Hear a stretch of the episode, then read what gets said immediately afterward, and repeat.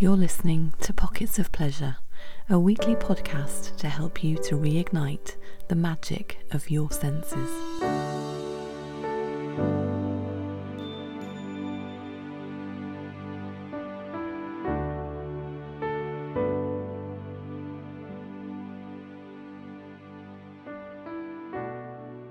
Hello, and welcome to episode 4 of Pockets of Pleasure. Last week, we dug into the crucial importance of self compassion and discovered an easy little technique for breaking through negative self talk. I first learned about the power of the simple phrase, I am enough, when I took a class by Marissa Peer. The incredible life changing effects that she witnessed through the use of this phrase were nothing short of miraculous.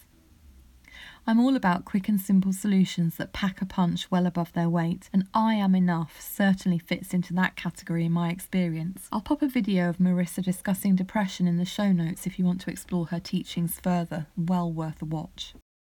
Okay, so this week I want to talk to you about one of my favourite sensory topics sound. Funnily enough, this week, as I was planning this episode, we had a very noisy hurricane hit, which was quickly followed by an icy blast that brought a few inches of snow with it. The contrast in the soundscape in those couple of days was quite incredible, and the timing was pretty perfect. There's nothing quite like the sound of the world on the morning after a heavy overnight snowfall. When you wake up, everything is muffled.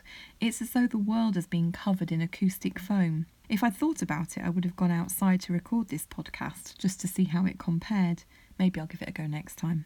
I find the sense of peace that comes with heavy snowfall, if you're safely tucked away in the dry warmth of home, of course, is like nothing else. It feels as though, just for a while, the world stops and takes a slow, deep inhale. That short period of time before the gritters get to work and the hustle and bustle returns feels almost sacred to me. This time, because of the theme of this week's podcast, it really struck me how unusual it is to experience that level of quietness. During the first lockdown, there was an extended period of relief from traffic noise, which was blissful, but it wasn't quiet. As it was springtime, the birds seemed to make the most of the quiet and sang with more gusto than usual. I'm fortunate to live next to a small wooded area that leads down to a beck, and so we have lots of birds. And I managed to record some of this bird song and used it to create a woodland meditation sound journey. I'll play you a little snippet in the break. By contrast, when the snow falls, there's neither traffic noise nor bird song. It feels as though you're contained within a cloistered environment. It's restful, but it can also feel a little disconcerting. It's a type of silence that we're rarely exposed to, here in England at least. Whilst it does feel renewing and sacred, it's not a soundscape that I'd like to exist within for long, I don't think. Silence is a curious state. We can find it awkward in conversation and try to fill in any gaps. But in coaching, allowing space for silence is one of the most powerful tools at our disposal. It's often where the most profound breakthroughs occur. Jonathan Goldman, who I was fortunate to learn sound healing from, says silence is really the place that gives sound the opportunity to create healing. In music, the quiet spaces are as much a part of the piece as the sounds of the notes. If the gaps were all filled, we wouldn't have the same experience.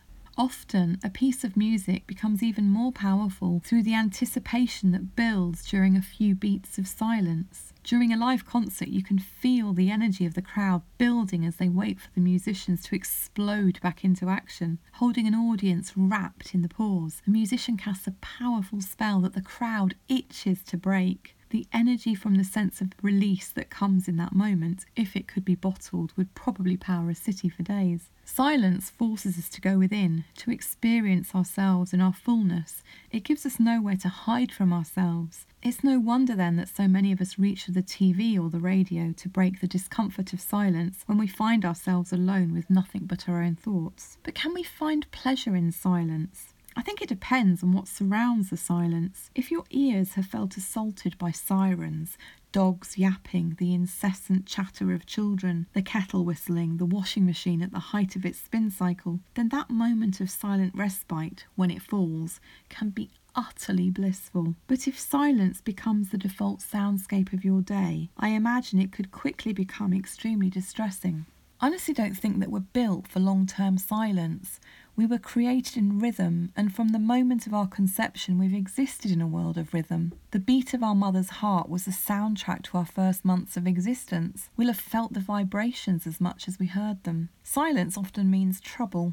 As a parent, you quickly learn that when your child suddenly goes quiet, they're usually up to no good. Now is not the time to revel in the silence, but to investigate its cause. In nature, silence often precedes a shift in the weather. When the birds stop singing before a storm, it creates an eerie sense of foreboding. Nature is not quiet. I think this is why silence can feel so uncomfortable to us. But unfortunately, our modern lives are unnaturally noisy, leaving our nerves frazzled and our ears ringing. But we can't rely on the rare snow day to give our ears a rest, so we must find ways to build moments of quiet into our days. Periods of quiet reflection might feel like an impossible luxury, but if you can make space for even just a few a week, you'll notice a reduction in your mental clutter and your stress levels. This might look like something as simple as enjoying a cup of tea without having the TV or the radio playing and stashing your phone away in a drawer for those few minutes. Your brain will thank you for giving it a break from having to process all of those extraneous sounds. If needs be, with sound reducing headphones, earplugs, and ear defenders, you can take the silence to an even deeper level, or you can just hope for a snow day.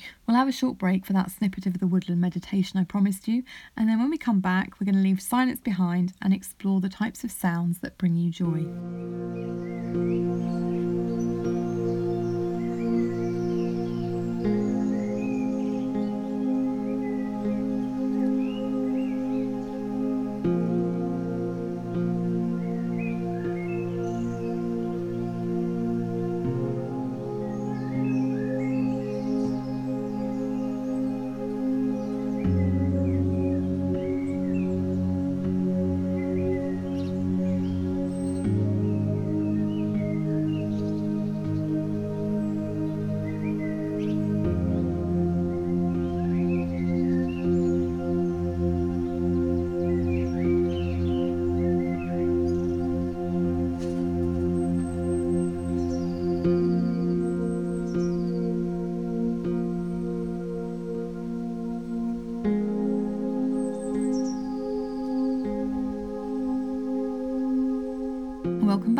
hope you enjoyed that little wander into the woods. Now, if I asked you what sounds bring you joy, what would you say? Would it be things like birdsong, the rain falling, a cat purring, the roar of a V12 engine, a certain song perhaps? Would you include things like the striking of a match, the sizzle of a sausage, a thirsty plant soaking up water, a teaspoon breaking the seal on a new jar of coffee, your fingers running through your hair, or the snap of a piece of chocolate? We live in the ultimate surround sound system, but how many sounds do you really notice as you go through the day? As I write this, I can hear my son tapping away on his keyboard, the wind howling around the house, my feet rubbing together, the gurgle of my stomach, the central heating heating boiler kicking in, and the creaking of my neck. Not exactly the most exciting sounds by any stretch of the imagination, but it is half past midnight, so it's a quiet time of the day where those subtle noises can be heard. I wouldn't call any of those pleasurable sounds, but they go to show how noisy even the quiet is. My favourite sounds usually come from the kitchen the slurp of a spoon scooping out jelly, the boing of water hitting a metal bowl, the pop of a cork being pulled out of a bottle, the tsh of cold water hitting a hot pan. These are all as much music to my ears as my favourite songs, and they definitely fit into the pockets of pleasure category. I think sometimes these sounds can be more pleasurable in a way than music because they're so fleeting and they're not necessarily easily repeated sounds and they can catch you unawares, giving you a little frisson of unexpected delight. Music is wonderful, of course, and it plays an enormous part in my life, but it's not the only type of sound that can bring us pleasure. How often do you notice or look for the unorchestrated sounds of your days, the little sparkles of everyday magic which have a private audience of one, the pleasing noises that will never appear on a greatest hits album? What do the sounds that please your ears say about you? If you were to create a sound library of your day or your week, what stories would it tell without using any words? Could a stranger know something of who you are just from your selection of sounds? What would be more telling, the sounds you love or the sounds you loathe? Something to ponder, perhaps. What about your voice? How much do you use this powerful instrument that's always with you? Do you shy away from singing, or do you love to belt out a cracking tune at the top of your voice? Do you allow sounds of pleasure to escape, or do you hold them in? Do you carry any shame around the sounds that you make? How do you use music? Is it a background noise to your work?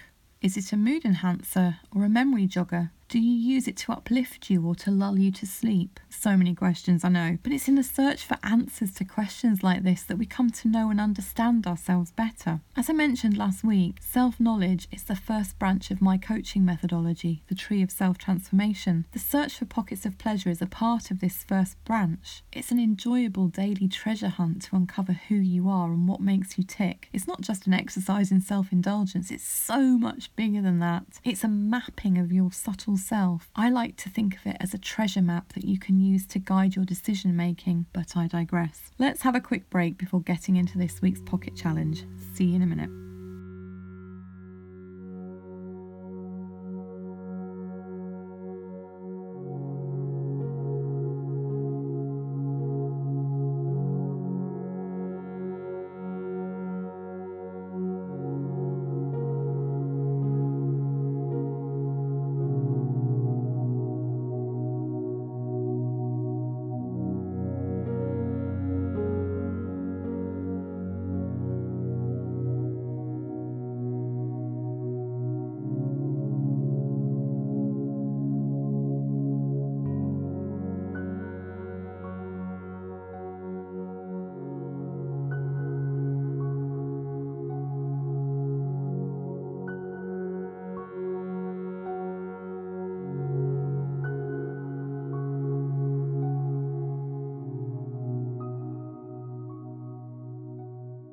Welcome back. Okay, for this week's pocket challenge, I've got a couple of options for you. Option one is to start your own sound collection.